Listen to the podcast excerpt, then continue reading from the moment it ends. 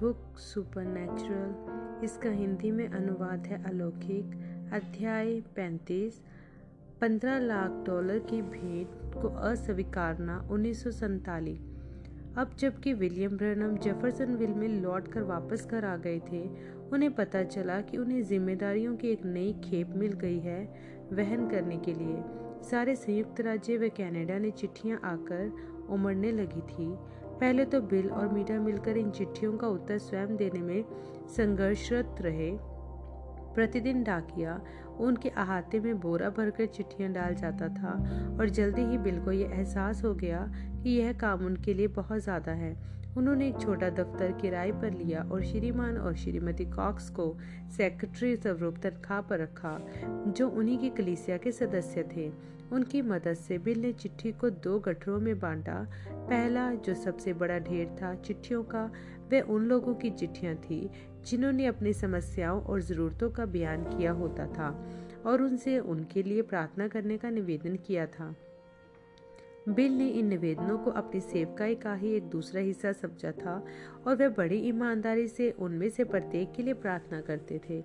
चिट्ठियों का दूसरा ढेर उन प्रचारकों, पास्टरों, सेवादारों की ओर से आया हुआ था, जो उन्हें आने और चंगाई सभा श्रृंखलाएँ करने का आमंत्रण दे रहे थे। अपनी स्थानीय जगह पर बिल ने इन निमंत्रण को एक तरफ़ रख दिया और प्रार्थना की कि खुदा उन्हें कहाँ भेजना चाहते हैं।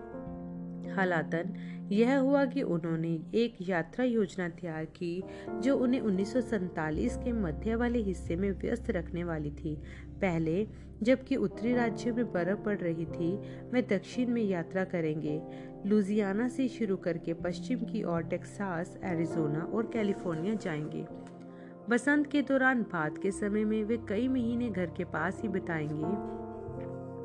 उत्तर में सेकेचुए एल्बर्टा, कनाडा की ओर जाने से पहले। हालाँकि अपनी थकान से वह पूरी तरह उभर नहीं पाए थे, बिल को वापस काम पर लौटने के लिए बेचैनी होने लगी, जिसके लिए खुदा ने उन्हें बुलाया था। उन्होंने श्रीपोर्ट लुजियाना से शुरू किया, जहाँ पर वह रेफरेंट जैक मूर के लिए पाँच सभाएँ लेने वाले थे, जो कि एक स्वतंत्र पेंटिकोस्टल चर्च के पास्टर थे, जो लाइफ टैबनिकल के नाम से जाना जाता था। जब रेवरेंड मूर बिल को पहली सभा के लिए अपने चर्च लेकर गए, मूर अपने बड़े टैबरनिकल को अजनबियों से ठसाठस भरा देखकर अचंभित हो गए, जबकि उनके मेहमानों को अंदर घुसने में परेशानी का सामना करना पड़ा था। केवल मात्र मुँह दर मुँह किए गए प्रसार ने ही सारे लुजियाना और अक्रोंसो भर से परिवारों को यहाँ खींच लिया था। जैकमूर ने निर्णय लिया कि उन्हें और बड़ी जगह की ज़रूरत है, सो दूसरी रात के लिए उन्होंने एक हाई स्कूल का श्रोता भवन किराए पर ले लिया। हालाँकि, उस श्रोता भवन में हुई दो सभाओं के पश्चात ही उन्होंने सभाओं को वापस लाइफ टेक्निकल में लौटा ले आने का निर्णय लिया, क्योंकि लोग इतना पहले से ही हाई स्कूल पहुँच जाते थे कि वे स्कूल की कार्यवाहिनियों में विधन पैदा कर दे रहे थे। यह एक ऐसा सप्ताह था जैसा जैकमोर ने पहले कभी नहीं देखा था। पाँच रातें आश्रय कर्मों और चमत्कारों से भरी हुई। बाद में वे उनके विषय में लिखने वाले थे। यह कहते हुए, लोगों में दीनता और मृदुलता का एहसास सा आ गया है, क्योंकि वे जान गए थे कि नाजरत का यीशु अपने सेवक में होकर हमारे रास्ते गुजर रहा है। जी हाँ बाइबल के दिन फिर से यहाँ लौट आए थे। यहाँ था एक मनुष्य जो उसी को जीता भी था, जो प्रचार करता था।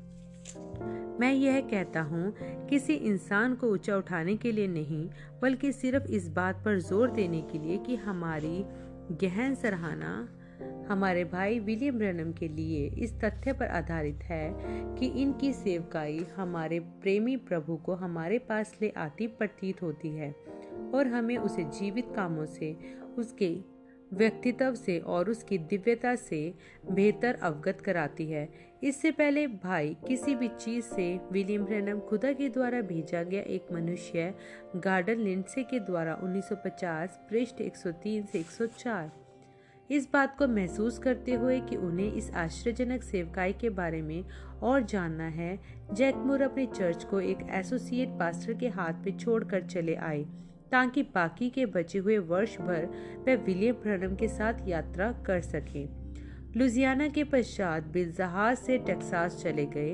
ह्यूस्टन में सीधे लगातार पंद्रह रातों तक सभाएँ की कैना और सैन एंटोनियो से जाने से पहले। सैन एंटोनियो में अपनी पहली रात के दौरान कुछ ऐसा हुआ जिसने बिल को उनकी आत्मा की गहराई तक हिला दिया। सभा चालू हुई। गायन अगुआ ने बिल को श्रोताओं को प्रस्तुत किया। भीड़ बड़े आदर सहित भक्तिभाव और अपेक्षाओं के साथ प्रतीक्षा कर रही थी। जब बिल मंच पर एक ओर से चलते हुए पुलपिट की ओर बढ़ने लगे, मंच पर ही बैठा हुआ एक व्यक्ति उठ खड़ा हुआ और एक अनजानी भाषा में बोलने लगा। समझ में न आते हुए शब्द ऊँचे स्वर में बहुत तेज गति से दागे जा रहे थे, जैसे कि कोई मशीन गन हो। जब वह समाप्त हुआ, श्रोतागण शांत ही बने रहे। एक और आदमी श्रोता भवन में पीछे उठ खड़ा हुआ चीख कर बोलने लगा यह यूँ फरमाता है, यह मनुष्य जो मंच पर चलता हुआ जा रहा है, यह एक ऐसी सेवकाई के साथ आगे बढ़ रहा है जो सर्वशक्तिमान खुदा के द्वारा ठहराई हुई है। जिस तरह यहुना बपतिस्मा देने वाला यीशु मसीह की पहली आमद को पेश करने के लिए भेजा गया था, उसी तरह यह मनुष्य संदेश के साथ भेजा गया है, ताकि उसकी दूसरी आमद का पेशरो हो। बिल को पर्याप्त कमज़ोरी और सिर चकराने की अनुभूति होने लगी कि उनके घुटने ही मुड़ने लगे। उन्होंने बुलपिट को थामा, स्वयं को सहारा देने के लिए, जबकि उन्होंने माइक्रोफोन में बोलना शुरू किया, श्रीमान, आप वहाँ पीछे जिन्होंने यह भविष्यवाणी दी है, क्या आप इस व्यक्ति को जानते हैं इस मंच पर जो अन्य भाषा में बोले थे? वह आदमी जो पीछे खड़ा था, एक काउबॉय जैसा लगता था। नहीं श्रीमान, मैं नहीं जानता। क्या आप मेरे बारे में कुछ भी जानते हैं? मैंने आज से पहले आपके बारे में कभी भी नहीं सुना है। आप आज रात यहाँ कैसे पहुँचे हैं? जिन लोगों के लिए मैं काम करता हूँ, वे इन सभाओं में आ रहे थे और उन्हीं ने मुझसे साथ आने को कहा था, सो मैं आ गया। मंच पर अपने पीछे बैठे। उस व्यक्ति की ओर पलटकर जो अन्य भाषा में बोला था, बिल ने पूछा, क्या आप उस व्यक्ति को जानते हैं जिसने भविष्यवाणी दी? नहीं, मैं नहीं जानता। आप आज रात यहाँ क्या कर रहे हैं? मैं एक स्थानीय व्यापारी हूँ। मैंने अखबार में एक दिव्य चंगाकर्ता के विषय में पढ़ा था और इसलिए मैं देखने आ गया कि यह सब क्या मामला है। पहला कुरंथियो 12 से 14 तक अध्ययन कर चुके होने के कारण बिल यह जानते थे कि अन्य भाषाओं का अनुवाद पवित्र आत्मा के वरदानों की सूची में सम्मिलित है। हालाँकि बिल को बहुत पहले से ही यह संशय था कि पेंटिकोस्टल लोग जिसको अन्य भाषाएँ बोलते हैं, उसमें से कुछ तो असल में उत्तेजना वंश है जो कट्टरपन की सीमा के अंदर पाया जाता है। यह अनुवाद निश्चित रूप से उस श्रेणी में नहीं था, क्योंकि इस अजनबी ने ठीक वही दोहरा दिया था, जो बिल ने 1933 में उस दिन सुना था, जब वह ओहियो नदी में खड़े बपतिस्मा दे रहे थे और वह सितारा उनके सिर के ऊपर प्रकट हुआ था। यह चौदह वर्ष पहले हुआ था। बिल इस पर अचंभित थे। इस अचरज के साथ कि क्या इस सेवकाई में बीमारों के लिए प्रार्थना करने से भी अधिक कुछ है? टेक्सास के पश्चात बिल फिनिक्स, एरिजोना चले गए। तनाव के कारण लगातार उन्हें थकान होती चली गई, परंतु वह बड़े अजीब किस्म का तनाव था। वह कई घंटों तक लगातार खड़े रहने और बहुत कम सोने मात्र से होने वाले तनाव से कुछ ज़्यादा मालूम पड़ता था। जब बिल बीमारों के लिए प्रार्थना करते थे तो वे वाकई में उन शैतानी ताकतों को महसूस कर पाते थे, जिनसे वे संघर्ष कर रहे थे। यह उन्हें उससे भी ज़्यादा थका देता था, जितने कि जब वह सब्बल और कुदाल से जैफरजिलविन में लोक सेवा कंपनी के लिए गड्ढे खोदा करते थे। जब भी बिल किसी मरीज़ का दाहिना हाथ अपने हाथ में लेते थे और बीमारी के कंपनों को अपनी बाह से होते हुए अपने दिल तक पहुँचने देते थे, उन्हें अपनी ऊर्जा में से कुछ चूक गई महसूस होती थी। वह ताकत जो रात भर सोने के बाद भी वापस नहीं आती थी। उन्होंने दुष्ट आत्माओं के विषय में सीखा था। बाइबल में जो उन्होंने पढ़ा था, उसका मिलान, उससे कर करके जो बीमारों के लिए प्रार्थना करते समय वे अनुभव करते थे। उन्होंने नए नियम में पढ़ा था कि कैसे वह दुष्ट आत्माएँ जो एक व्यक्ति में से निकाली जा चुकी होती थी, वे ऐसे दूसरे के तलाश में रहती थी जिसमें घुस सके। बत्ती आठ, अट्ठाईस से बत्ती व बारह तरतालीस से पैंतालीस। उन्हें वही होता हुआ अपनी सभाओं में दिखाई देता था। जब कोई मरीज़ अपने पागलपन से मंच पर छुटकारा प्राप्त करता था, यह संभव होता था कि कोई अब भक्ति पूर्ण अविश्वासी जो श्रोताओं में बैठा हो, वे बीमारी उसे पकड़ ले। उन्हें याद था, लोगों का एक झुंड जो जोन सबोरों में निरादरपूर्ण थे, खिल्ली उड़ा रहे थे और एक बार जब बिल एक ऐसे व्यक्ति के लिए प्रार्थना कर रहे थे, जो मिर्गी के दौरे से पछाड़ खाकर फर्श पर गिर गया था। यह मुँह से बिल्ली की सी झाग आवाज़ें निकाल रहा था। मिर्गी से ग्रसित लोग जो प्रभु के दूत के करीब आते थे, उन्हें हमेशा दौड़ा, दौरा पड़ जाता था। बिल के प्रार्थना करने के पश्चात वह जवान वापस ठीक हो गया था, लेकिन उस पूरे के पूरे बदतमीज अविश्वासियों के झुंड को मिर्गी का दौरा पड़ने लगा था। बाद में उन्हें पता चला था कि वह एक पादरी था और उसी की कलीसिया के 28 और लोग थे, जिन्हें उस रात से मिर्गी का रोग लग गया था। इस अनुभव के बाद से बिल ने आगाह करना शुरू कर दिया था। अब जब भी उन्हें कोई ठीक डीठ मामला महसूस होता था, वह सुनने वालों से सिर झुकाकर अपने साथ प्रार्थना करने को कहते थे। उन्होंने जाना कि अविश्वासी लोग तक उनकी सभाओं में सुरक्षित रहते थे। यदि आदर पूर्वक आचरण करे तो। फिनिक्स में एक रात को एक बच्ची प्रार्थना पंक्ति में आई। बिल ने बच्ची का हाथ पकड़ा और उन्हीं साफ़ ज़ाहिर मिर्गी के कंपनों का महसूस किया। उस बच्ची को झटके के साथ दौरा आ गया और वह मंच पर गिरकर बेतहाशा इधर उधर लौटने लगी। देखने वालों की तो जैसे सांस ही रुक गई हो, बिल शांत बने रहे और प्रत्येक से सिर झुकाने को कहा। जब उन्होंने अप, स्वयं अपना सिर झुकाया प्रार्थना करने के लिए, उन्हें विश्वास के प्रभाव में एक रुकावट महसूस हुआ। भीड़ की ओर दोबारा देखने पर उनकी नज़र एक आदमी पर पड़ी जिसने अपना सिर नहीं झुकाया था।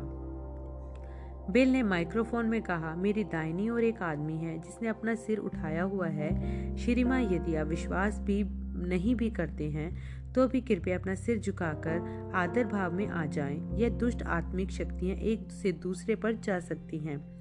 उस आदमी ने अपना सिर नहीं झुकाया। परवेशकों में से एक ने उनके पास जाकर उनसे बात की, फिर मंच पर आकर बिल को बताया, यह है श्रीमान क, फिनिक्स के लोकाधिकारियों में से एक। उनका कहना है कि यह सब कुछ नहीं, केवल मनोविज्ञान है, बस। वे इसी बात पर ज़ोर दे रहे हैं कि उन्हें अपना सिर नीचे करने की ज़रूरत नहीं है।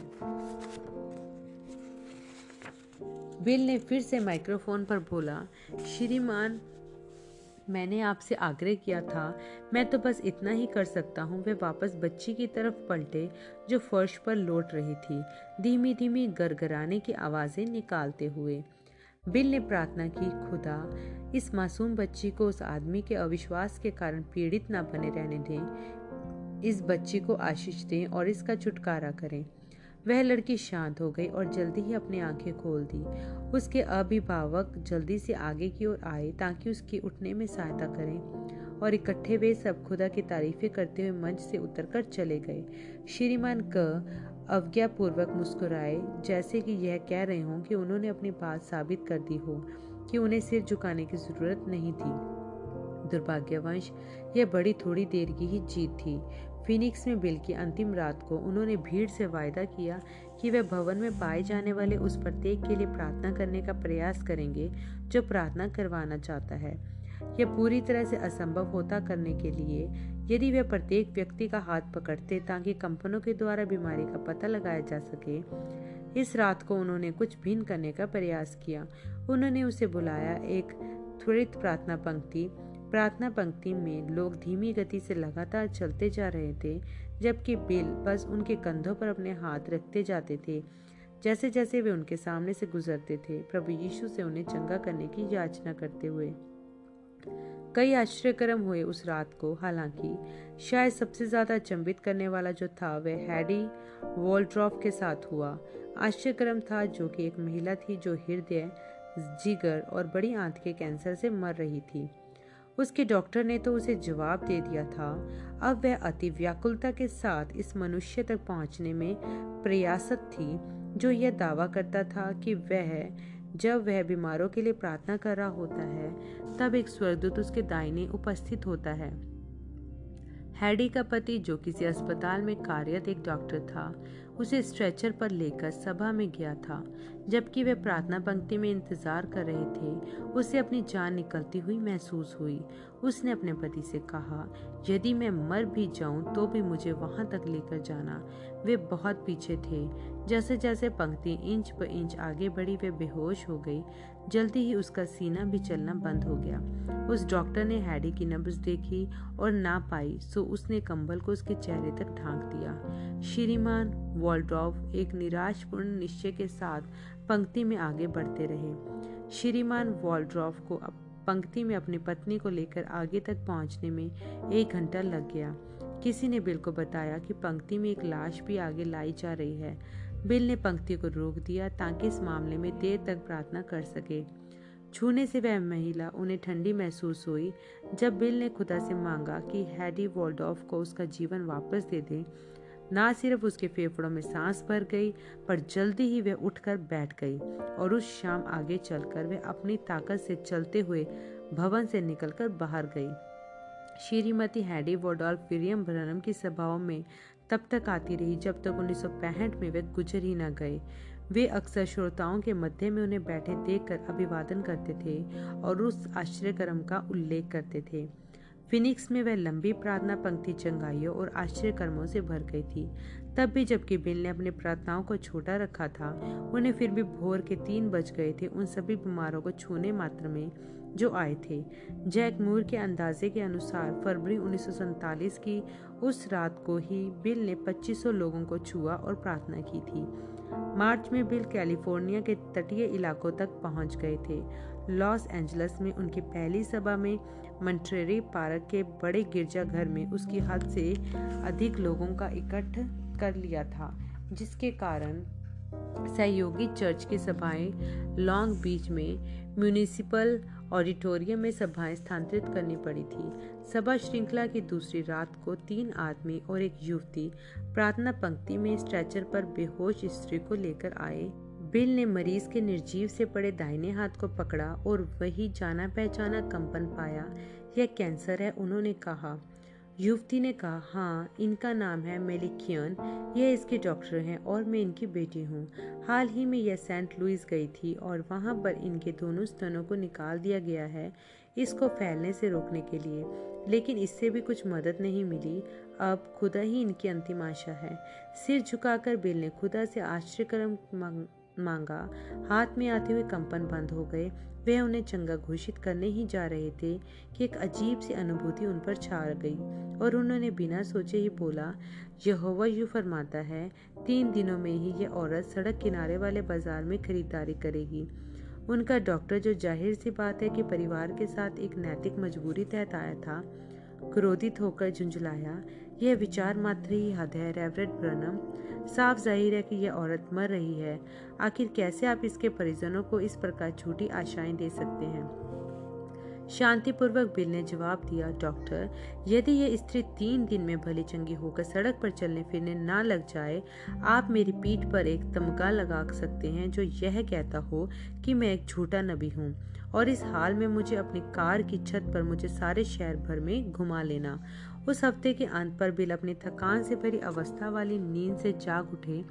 होटल में उनके कमरे के दरवाजे पर जोरदार दस्तक के द्वारा हॉल के रास्ते में खड़े थे चर्च के वे अधिकारी, जिन्हें बिल की एकांता की सुरक्षा का काम सौंपा गया था। उनके पीछे खड़े थे, अच्छी तरह से तैयार दो अजनबी। मुझे क्षमा करें, आपको परेशान करने के लिए भाई प्रणम, लेकिन इन दोनों आदमियों को आपसे मिलने की ज़रूरत है। मैं जानता हूँ कि आपको थोड़ी देर के आराम की आवश्यकता है, लेकिन इनका काम इतना सामान्य से परे है कि मैंने सोचा, अंदर आ जाइए, मैं आपके लिए क्या कर सकता हूँ? दोनों आदमी अंदर आ गए और बात करने वाला तुरंत अपने विषय पर आ गया। हम श्रीमान मेलकेनियन के एजेंट हैं। मेलिकियन बिल ने नाम दोहराया, याद करने की चेष्टा में कि उन्होंने इस नाम को पहले कब सुना था। श्रीमान Millikian Mission Bell winery wine बनाने वाली फैक्ट्री चलाते हैं। उनकी पत्नी इस हफ़्ते की शुरुआत में आपकी सभाओं में कैंसर से चंगी हुई थी। अब बिल की याद को वह बेहोश महिला याद आ गई जो स्ट्रेचर पर लाई गई थी। अब वह कैसी हैं? श्रीमान ब्रनम उनकी चंगाई ने सबको हैरत अंगेज कर दिया है। खास तौर से उनके डॉक्टर को। जिस दिन आपके, आपने उनके लिए प्रार्थना की थी, उसके अगले दिन उन्हें होश आ गया था और वह बिस्तर में उठकर बैठ गई थी। तीसरे दिन वे अपनी बेटी के साथ खरीदारी करने के लिए गई थी। ठीक जिस तरह आपने कहा था कि वे जाएँगी। श्रीमान मेलिकियन अपने इतने आभारी हैं कि उन्होंने हमें यहाँ भेजा है आपको यह चेक देने के लिए जो पंद्रह लाख डॉलर का है। उस आदमी ने चेक निकाल कर बढ़ाया। बिल अपनी जगह से हिले भी नहीं। उस आदमी ने कहा, श्रीमान ब्रैनम, यह कोई मज़ाक नहीं है। यह पूरी तरह से एक असली चेक है और यह आपके नाम ही लिखा गया है। उसने कागज़ का वह पर्चा बढ़ाया। बिल ने तब भी वह चेक नहीं लिया। उन्होंने अपने परिवार के बारे में सोचा, जो कि एक दो कमरों की झोपड़ी में रहता था जेफरसन विल में। सोचा अपनी पत्नी के विषय में जो मोहल्ले भर की दूरी से पानी भरकर घर पे लाती थी, फिर बर्तनों के धोने के बाद का गंदा पानी होता है, उसे फेंकने के लिए फिर बाहर जाती है, क्योंकि घर के अंदर नल पाइप की फिटिंग थी ही नहीं।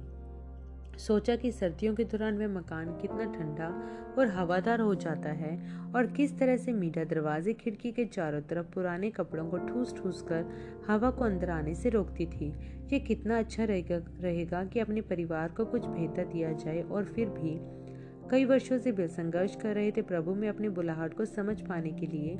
जब वह उन्नीस सौ सैंतीस में खुदा की इच्छा से बाहर हो गए थे, उन्होंने अपनी गलतियों के कारण कितने भयानक रूप से झेला था कि अब पंद्रह लाख डॉलरों का लालच भी उन्हें, उनके दृढ़ निश्चय से डिगा नहीं पाया। उन्होंने श्रीमती मेलकियन को कैंसर से चंगा नहीं किया था। प्रभु यीशु मसीह ने उन्हें चंगा किया था। सो किस तरह से आखिर वे ऐसे किसी काम का प्रतिफल स्वीकार सकते थे? जो उन्होंने किया ही नहीं था। और इससे बढ़कर बिल को यह दिखाई पड़ चुका था कि तीन फंदे होते हैं जो अक्सर उन मनुष्यों को बर्बाद कर देते हैं, जो खुदा के लिए जीना शुरू करते हैं। धन, ख्याति और औरत, कोई भी प्रचारक जो इन खतरों के साथ दिल लगी करता है, इस जोखिम में पड़ता है कि अपनी बुलाहट से फिसल जाए या गिर जाए। बिल ने बहुत पहले ही यह निश्चय कर लिया था कि इन तीन नुकसान से दूर ही रहेंगे, चाहे इसके लिए उन्हें जो भी कीमत चुकानी पड़े। सज्जनों, उन्होंने दृढ़तापूर्वक कहा, मैं उस चेक की तरफ़ देखना भी नहीं चाहता हूँ। श्रीमान मेल्कियन को बता दीजिएगा कि मैं उनके विचार को सराहता हूँ, लेकिन उनके धन को स्वीकार नहीं कर सकता। दूसरा राजा पाँच इक्कीस सोलह। लॉन्ग बीच, कैलिफ़ोर्निया में उनकी अंतिम प्रार्थना पंक्ति के पश्चात, जो सुबह दो बजे समाप्त हुई थी बिल सुन और लगभग बेहोशी के हाल में लड़खड़ाते हुए बाहर इंतज़ार करती कार तक पहुँचे थे। जैकमोर और यंग ब्राउन घंटे भर तक शहर भर में गाड़ी से घुमाते रहे थे। उनके साथ बात करते हुए, उनसे उत्तर निकलवा कर बुलवाने की कोशिश में, उन्होंने उनकी खिड़की का शीशा उतार दिया ताकि बारिश उनके चेहरे पर गिर सके। अंतः बिल होश पर्याप्त रीति से अपने आपे में आ गए कि फिर सीधे बिस्तर में जाने की मांग की। वे उनको होटल ले गए जब वह लोग लिफ्ट से बाहर निकलकर एक छोटे प्रतीक्षा कक्ष में पहुँचे, एक बड़ी गिनती में लोगों ने आगे बढ़कर उनके चारों ओर भीड़ लगा ली। बिल का नाम पुकारते हुए उनसे बात करने की इच्छा से मूर और ब्राउन उन्हें उस झुंड में से ठेलते हुए आगे बढ़ाते ले जा रहे थे, जबकि एक औरत बिल के सामने फर्श पर गिर पड़ी और पैंट का पायचा पकड़ते हुए जैक मोर ने नीचे झुककर उसे खींचकर परे हटाने का प्रयास किया। लेकिन बिल ने हाथ के इशारे से उन्हें अलग हटा दिया। यह कहते हुए, कम से कम उसकी बात सुन तो लो। इस दिलासे के बावजूद औरत ने बिल की पैंट का पांचा नहीं छोड़ा। उसकी आँखों ने उसकी व्याकुलता का राज खोल दिया। श्रीमान ब्रनम मैं श्रीमती क हूँ। मेरे पति और मैं फिनिक्स में आपकी सभा में आए थे। जब आपने उस मिर्गी ग्रस्त बच्चे के लिए प्रार्थना की थी, तब मेरे पति ने सिर झुकाने से इनकार कर दिया था। अगले ही दिन उनके पूरे शरीर में बड़ी अजीब अनुभूति होने लगी। उन्होंने सोचा कि यह उनका भ्रम है, जो उन पर चाल खेल रहा है। दो दिन के बाद पुलिस ने उन्हें बिना किसी उद्देश्य के बस यूँ ही फिनिक्स के बाज़ार वाले इलाके में भटकते हुए पाया। उनका दिमाग खराब हो चुका था। उन्हें नहीं मालूम कि वह कौन है या वे क्या कर रहे हैं। अब जाकर बिल का ध्यान उस आदमी पर गया जो झुंड के पीछे खड़ा था। उसकी आँखें खोखली मालूम पड़ती थी। उसका चेहरा पतलाया हुआ दिख रहा था। बाल और कपड़े बिखरे हुए थे। उसके गालों पर थोड़ी दाढ़ी भरी हुई थी। क्या वे तुम्हारे पति हैं? बिल ने पूछा। हाँ भाई प्रणम, श्रीमती क कलपती हुई बोली, मैंने हर रात को उन्हें प्रार्थना पंक्ति में लाने का प्रयास किया, पर मैं कर ही नहीं पाई। अब मैं व्याकुलता की स्थिति में हूँ। कुछ ना कुछ तो करना ही है। वे खाना नहीं खाते हैं। पानी तक मुझे ही उनके अंदर डालना पड़ता है। उसने बिल के जूतों पर ही अपना सिर माथा रख दिया। जैक मूर की तरफ़ पलटकर बिल ने कहा, श्रीमान क को मेरे कमरे में ले आइए, ताकि हमें कुछ अकेलापन मिल सके। जैक मूर ने श्रीमान क का हाथ पकड़ा और उसे इस तरह ले जाने लगे, जैसे वह एक बुद्धिहीन बच्चा हो। बिल ने उनके पीछे बढ़ने का प्रयास किया, लेकिन श्रीमती क उनका पैर छोड़ ही नहीं रही थी और ना ही अपनी पकड़ को ढीला कर रही थी। अंत मोर और ब्राउन ने बिल को उठाया और उठाकर उन्हें उनके कमरे में ले गए। पीछे पीछे श्रीमती क को भी खींचते हुए, दरवाजे को बंद करने के लिए, करने के बाद उन्होंने आखिरकार उन्हें मना ही लिया कि अब तो बिल का पैर छोड़ दे। बहन, बिल ने कहा लगभग एक वर्ष पहले प्रभु के दूत ने मुझसे मुलाकात की और मुझे बताया कि मुझे चंगाई का एक वरदान संसार के लोगों तक ले जाना है। उसने मुझे बताया कि यदि मैं सत्यनिष्ठ बना रहूँ और लोगों से अपने ऊपर विश्वास करा सकूँ तो फिर मेरी प्रार्थना के आगे कुछ भी ठहर नहीं सकेगा। मैंने पाया है कि हमेशा सत्य साबित हुआ है। कोई बीमारी, पीड़ा ऐसी नहीं है, चाहे वह कितनी ही बुरी क्यों ना हो वह चंगी होकर रहती है। यदि मैं पर्याप्त देरी तक उस व्यक्ति के लिए प्रार्थना कर सकूँ तो क्या आप मेरा विश्वास करती हैं? हाँ भाई ब्रनम मैं करती हूँ। श्रीमान क एकदम स्थिर खड़े हुए थे। वे अपनी पलके तक नहीं झपका रहे थे। उनकी आँखें भाव शून्य ढंग से एक जगह ठहरी हुई थी। जब बिल उनके पास पहुँचे वे पीछे होकर एक जानवर की तरह घुर्राने लगा। सुरक्षा की खातिर मूर व ब्राउन ने श्रीमान क की बाहों को पकड़ लिया, जबकि बिल ने उस आदमी पर अपने हाथ को रखा और प्रार्थना की। विजय आसानी से नहीं आई। लगभग 45 मिनट तक बिल उस पागलपन की आत्मा से जूझते रहे। अंत श्रीमान क ने पलके झपकी और कमरे में चारों ओर निगाहें दौड़ाई ऐसे आदमी की तरह आचरण करते हुए जो नींद से एक अनपेक्षित जगह में जागा हो और यह अचंबा कर रहा हो कि वह कहाँ है और क्यों। जब उसकी पत्नी ने समझाया, श्रीमान क ने अपनी बाहें फैलाकर बिल के गले में डाल दी और उन्हें ऐसे गले लगा लिया जैसे लंबे समय से बिछड़े भाई हों। वह उस होटल से जब लौटे तो ऐसे दिमाग के साथ जो उतना ही तेज चल रहा था जैसे पहले कभी भी चला हो।